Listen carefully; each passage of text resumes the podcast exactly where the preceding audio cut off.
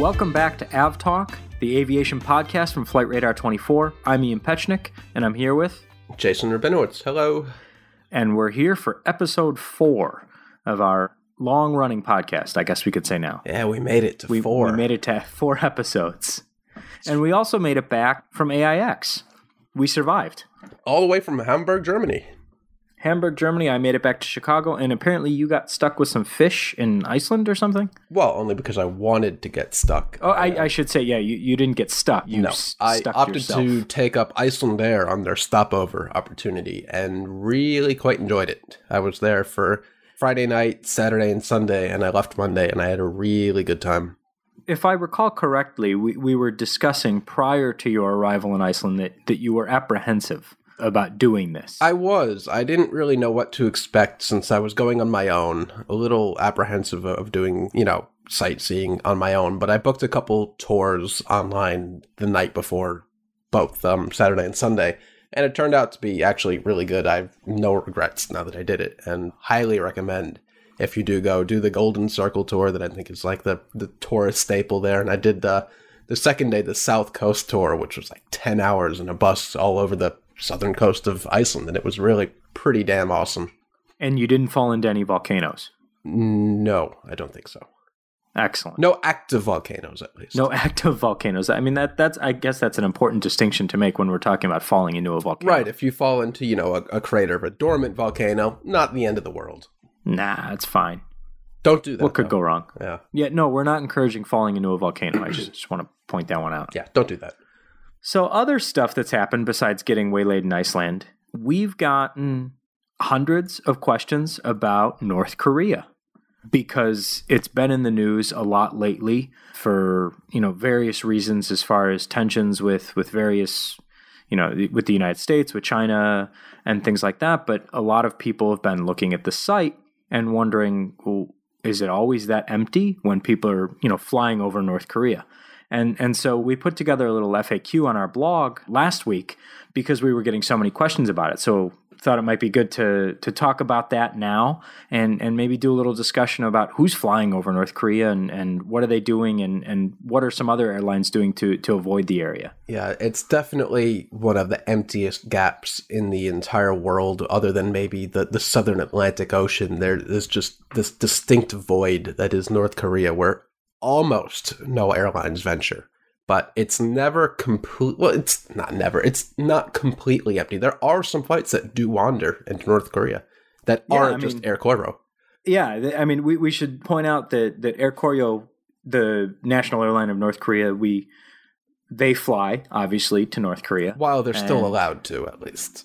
Well, I mean, it's their airline, so I mean they'll be able to fly in North Korea, maybe just not outside of North Korea, but but we do we do track them, and then there's also the Air China flights, which there's been some back and forth whether or not Air China is going to you know continue to offer those flights, whether or not they'll be downsized or, or suspended for a certain period of time. But then there are also a few Russian airlines who who make use of North Korean airspace. quickest way between A and B is a straight line, and some airlines do choose to route that straight line right through North Korea. Yeah, yeah. S7's flight between Shanghai and Vladivostok flies right over. Very Central impressed North you got Korea. that name right. I've been practicing. I can tell. And and so they fly right over and Aurora Airlines flies between Vladivostok and Busan in South Korea, but they fly through North Korean airspace. Because we get this question a lot too is is what are those red lines on the map sometimes when we post screenshots and things like that? And the airspace of a country much like the, the maritime boundaries differs versus the land of the country. And so countries are often responsible for airspace that's actually larger than their land boundaries. And so north korea's airspace extends east from where the, the land boundary ends. And so they're responsible for a lot of airspace that airlines tend to avoid because it's North Korean airspace, but also because there are advisories from various regulators that suggest North Korea could launch a missile into the area, and, and so flights should avoid the area. Yeah, you see a lot of flights taking some very odd routes around North Korean airspace, and it sometimes could add, I don't know, maybe an hour onto a flight just to avoid that airspace. Yeah, I mean, there are a lot of. I mean, we're recording this on on a Friday afternoon U.S. time, and so there's a Japan Airlines flight from Moscow, a Swiss flight from Zurich, and an Air France flight from Paris, all taking what what could be considered a longer route just to avoid passing over North Korean airspace. And correct me if I'm wrong, but some international, large international airlines do kind of cut the corner in the northeast section of North Korea. Is that still true? Not anymore. A few years ago, up until a few years ago, at least as far as I know, Air France, Finnair, and KLM used to fly through. There's a single route that cuts through the very northeast of North Korea, and they would fly that on the way to Japan but they no longer do that as far as I know and haven't for for at least a year, I want to say. I haven't been able to find any examples in in at least a year yeah. of that happening. And I, would hate to be one of these airlines like S7 or Aurora that is overflying North Korea and has some sort of in-flight emergency and has to divert to the nearest airport and that happens to be some rural town in North Korea. Yeah, I, th- I mean that's I can't imagine what that would end up looking like but it would be a, an interesting experience to say the least. Not someone that I would particularly want to be a part of. No, I, I could do without that experience. Well, speaking of things that are a little more cheery than the desolate North Korean airspace, back in Hamburg, Germany, actually, the first Airbus A321neo has been delivered to its first customer. And guess who that is? I will say Virgin America. You're right. It's almost like we have notes we're reading off of. But yes, Interesting. It, is, it is Virgin America who is now officially owned by Alaska Airlines, whose favorite long-time running tagline is proudly all Boeing, which, yeah, doesn't really work anymore. But Virgin America, while they're still around, has taken the first A321 Neo delivery just yesterday, I believe and there's some mixed reactions to it right now. Mixed reactions to the aircraft or mixed well, reactions to Virgin America taking delivery? Well, from the airline, really. Alaska doesn't want Airbus aircraft. They really haven't mentioned it at all. They haven't put out a press release. Virgin America sent, I think, one or two tweets. But Alaska's been very clear that they don't want to keep these Airbus aircraft around. The current A319s and A320s in Virgin's fleets, they are on lease, and that lease expires in a few years, and they'll probably be getting rid of them. But they don't quite know what they want to do with the A321 Neo. It might end up being ETOPS certified and going out to Hawaii. They just don't really know. But it is super ironic that the first of a new type of aircraft went to an airline that is so proudly, I guess, just loyal to the competition. Well, and they've been proudly all Boeing really in their mainline fleet only. Yeah, look, the, the Proudly All Boeing thing is nonsense because they operate Bombardier Q400s. Horizon Air does, but Horizon is wholly owned by Alaska. They have the Embraer E-Jets now, operated by SkyWest, and I think some officially are operated by Alaska now. I'm not quite sure on that one. But they have not been an actual all Boeing fleet in a long time. But Alaska diehards will, you know, fight you to the death on that one. Yeah, I, I, mean it's something that has been a point of pride for for the airline for for some time. So yeah, no, Horizon operates at least two. It looks like of the E one E one seventy fives. So I mean it's I guess that point of pride still exists, but the question becomes: Does that work for the airline? I mean, do the A three twenty one Neos offer something that they can't get somewhere else?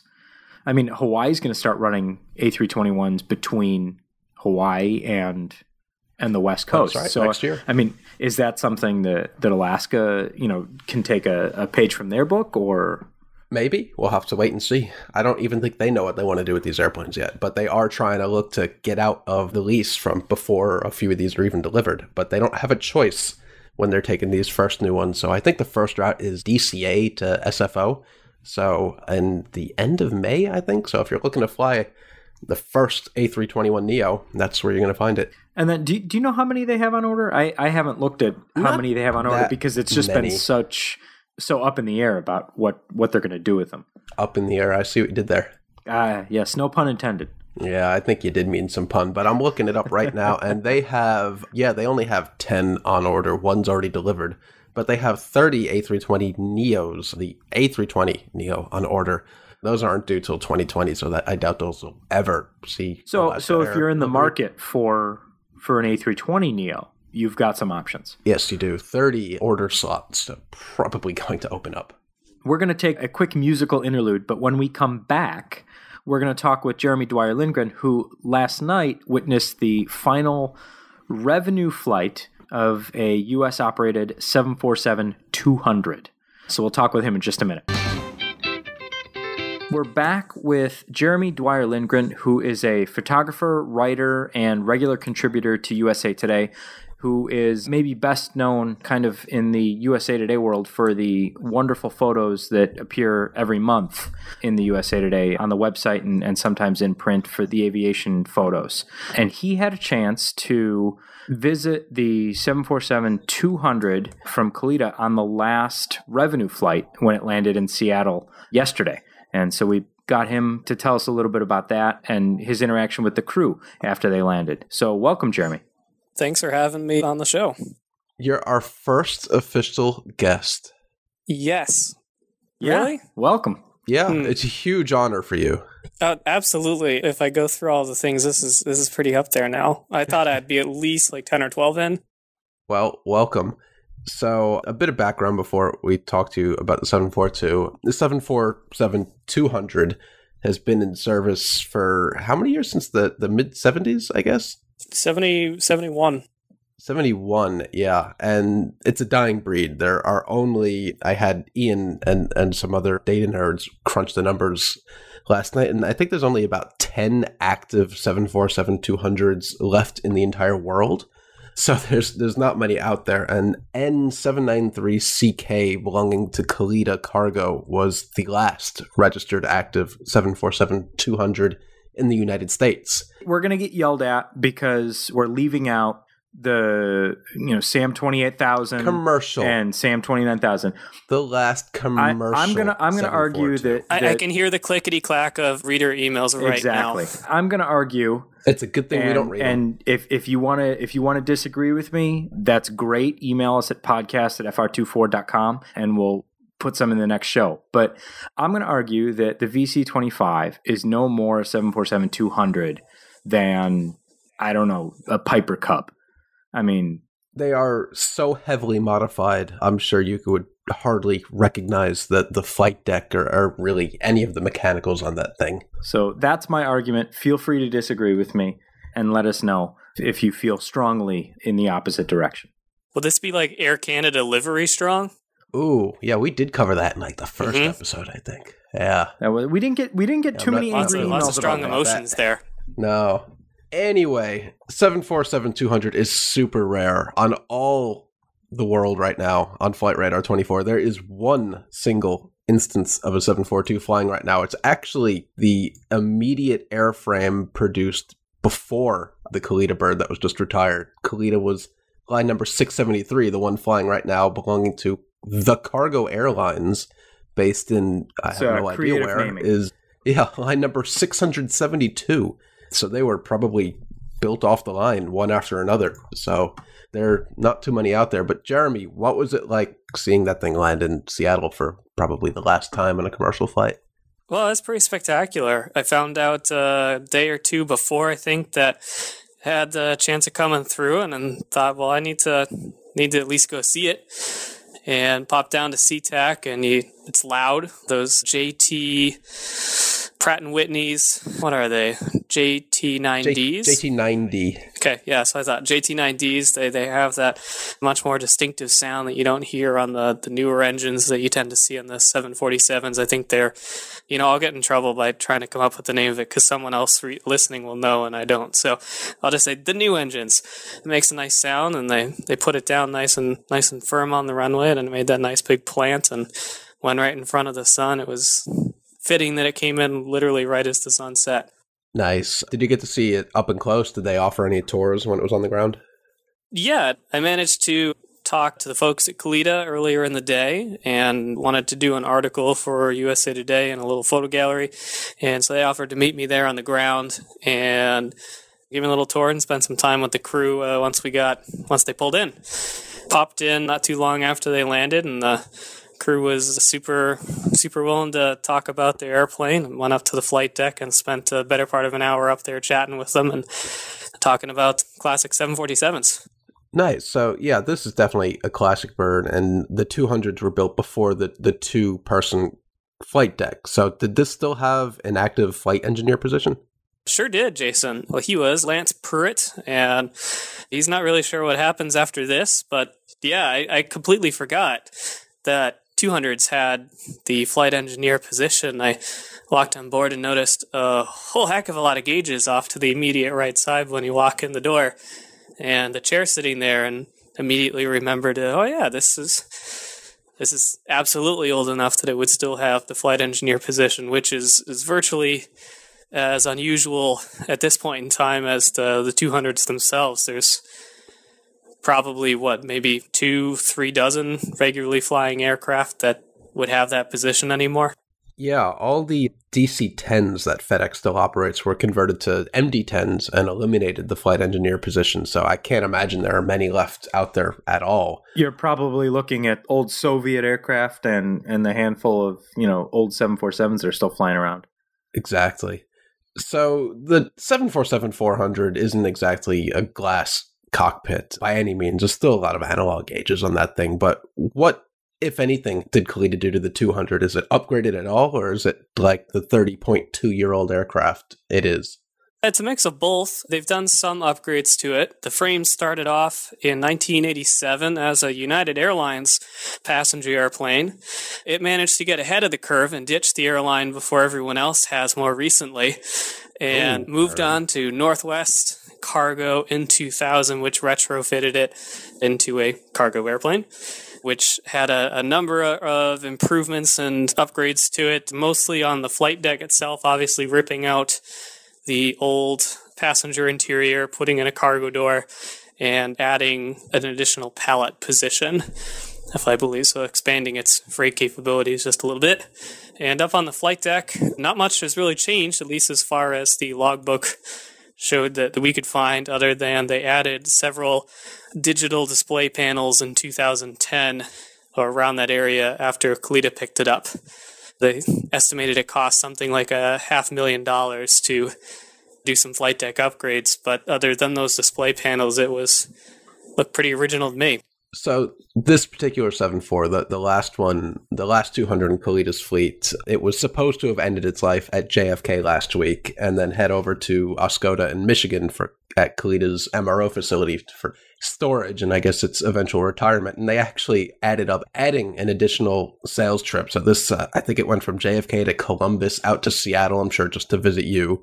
And earlier tonight, I appreciated actually, that. I really did. Yeah, it did make its way to to Upper Michigan today. And did they tell you what is going to happen to this aircraft? What's its fate?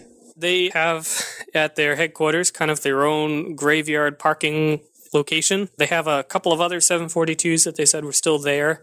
They're marked as stored on a lot of the aircraft uh, tracking, the, the, frame tracking websites, and they're they're not intending to bring them back into service because they're coming up against their heavy maintenance and the cost involved that would keep the aircraft up to to speed is just too great. So most likely they're going to end their lives there. It's possible they might be shipped out to a different graveyard, but they, they didn't say if that were true. So I would guess from what they said, it is probably going to end its life there. Are they going to chop it up, or what? Can you part out a seven four two? Is there anything valuable left on that thing? I mean, there's always the scrap metal for Miller Lite cans, but other than that, I'm not sure.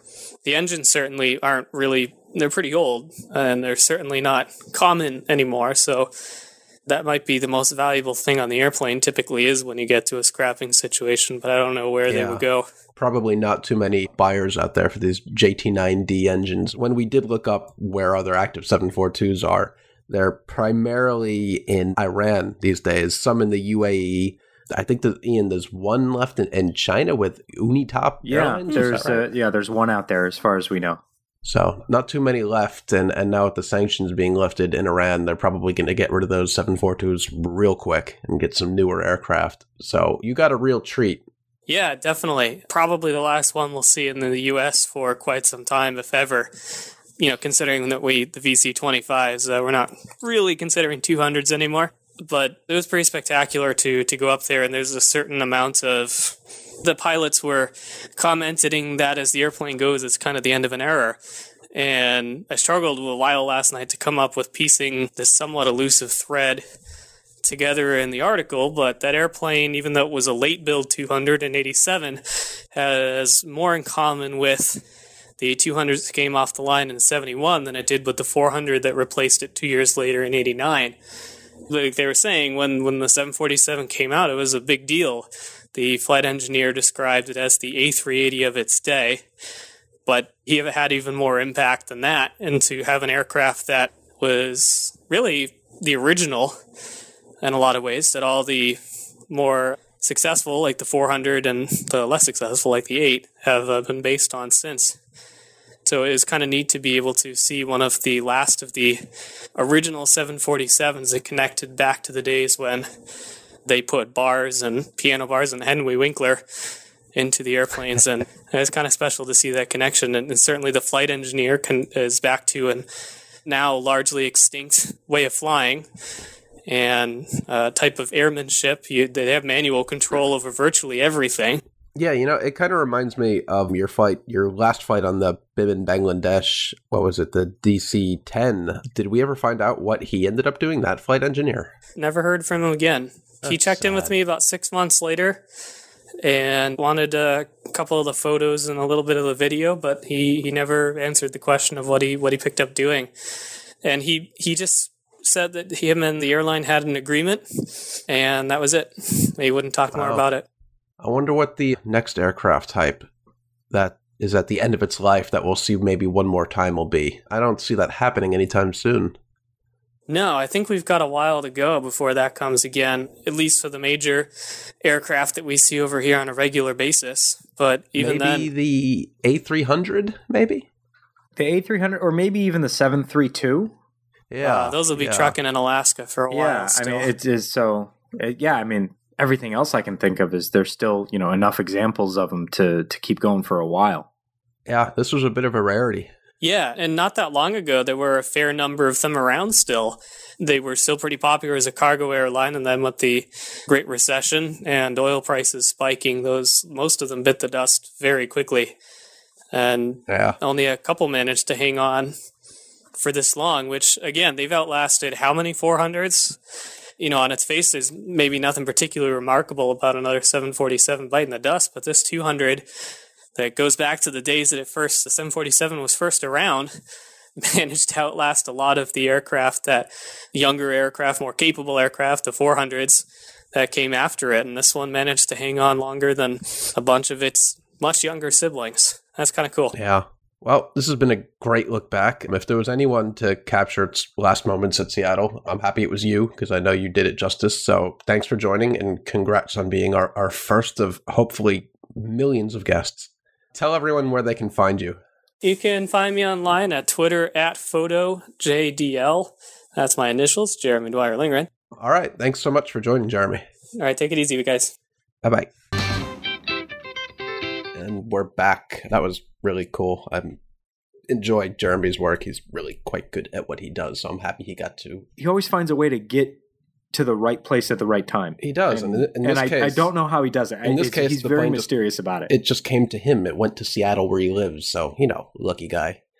So I want to talk about a bit of an oddity. I obviously do a lot of time just poking around on the app, looking at random planes, what's what I recognize, what I don't recognize, what isn't where it normally is, and every now and then I see planes doing just weird things, making endless circles or making these lines in a pattern that go for 20, 30 miles up north, and then they turn around in a tight circle and then do 20 miles south.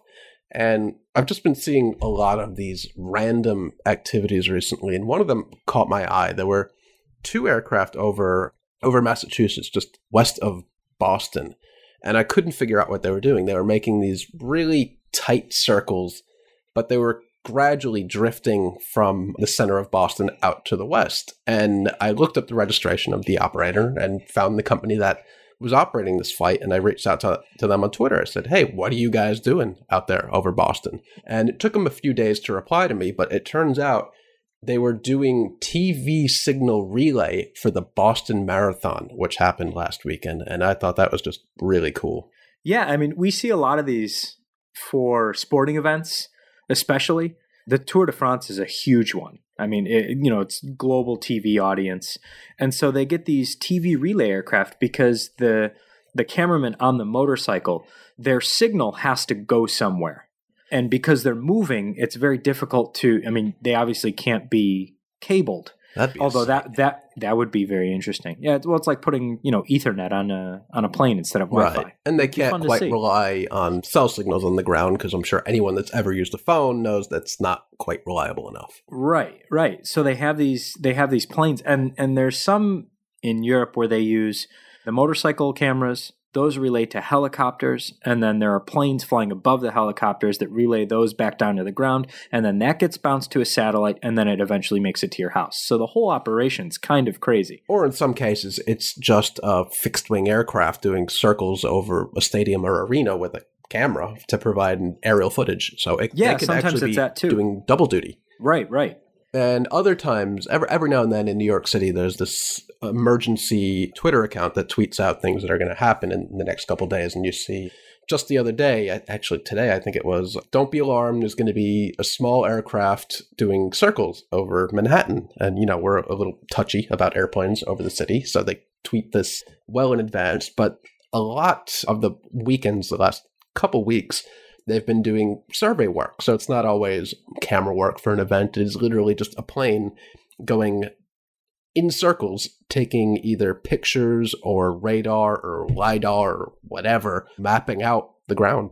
Yeah, and, and so you'll you'll see and, and sometimes it's circles and then sometimes it's long, you know, kind of long, very, very straight lines and then a 180 degree turn and and come back. And sometimes if you lay that over the satellite map, on the site, you'll see it. Oh, they were you know surveying a particular farm or a particular you know construction site or something like that. So it's always neat to see see that work ongoing. Yeah, you never quite know what they're doing at the time, but sometimes if you take the the registration number of the aircraft and run it through Google or whatever, you can find the company that's operating it, and sometimes it'll be right there in the name of the company, like you know Al's Surveying Company or, or Jake's TV Relay Service. Yeah, but not always that obvious. Or sometimes, you know, it's a little more secretive. There could be a little detective over, work, yeah, yeah, a little planes over cities that you can't quite identify. That the registration comes back to uh, companies that don't exist, and you know, sometimes they're watching you instead of relaying a signal, watching someone else.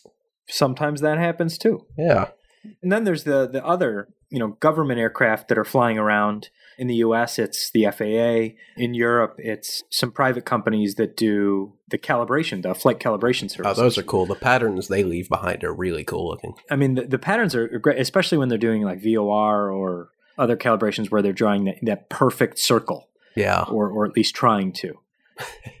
we'll toss some pictures in the show notes of the flight calibration services stuff because I mean it gets really fascinating how how they work. And I know a lot of people in Canada, when Nav Canada does their, a lot of spotters go out for the the calibration work that Nav Canada does. Yeah. Speaking of Nav Canada, it was a little funny. The last time I was in St. Martin, I was on the beach and there was this aircraft that we couldn't quite identify coming toward the runway at St. Martin. And it turned out to be a, a Nav Canada. I think it was like a King Air doing the actual pattern work in, in St. Martin. I have no idea why. But contracted out. Maybe. I guess they contracted out to the nearest country that would lend them that service. That's got to be a tough gig.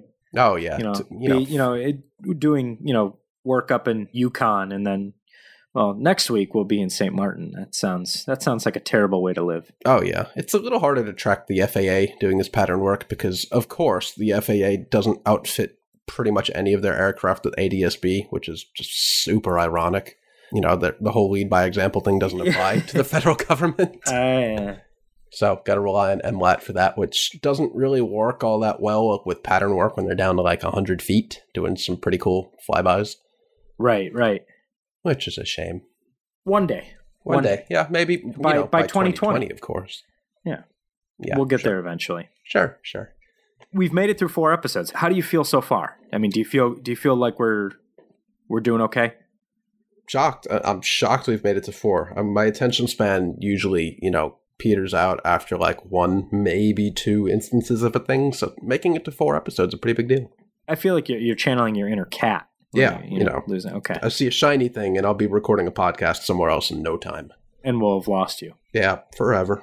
Well, we'll be back with episode five soon, but we want to hear from you about what you think of the show. Leave us a review on iTunes, link in the show notes to do that so that, you know, we know what you guys think of the, think of the podcast and so we know what you guys want to hear from the podcast. We want to make this worthwhile to listen to, so in order to do that, we'd love to hear what you want to hear more about. If you've got questions, if you've got ideas, let us know on Twitter at FlightRadar24 or on Facebook or send us an email podcast at fr24.com or just leave us a review on iTunes and give us a rating because the more ratings and reviews we get on iTunes, the more people find out about the podcast. The more people find out about the podcast, the cooler stuff that we can do. And we are looking forward to doing some really great stuff with the show. With that, we'll say see you next time.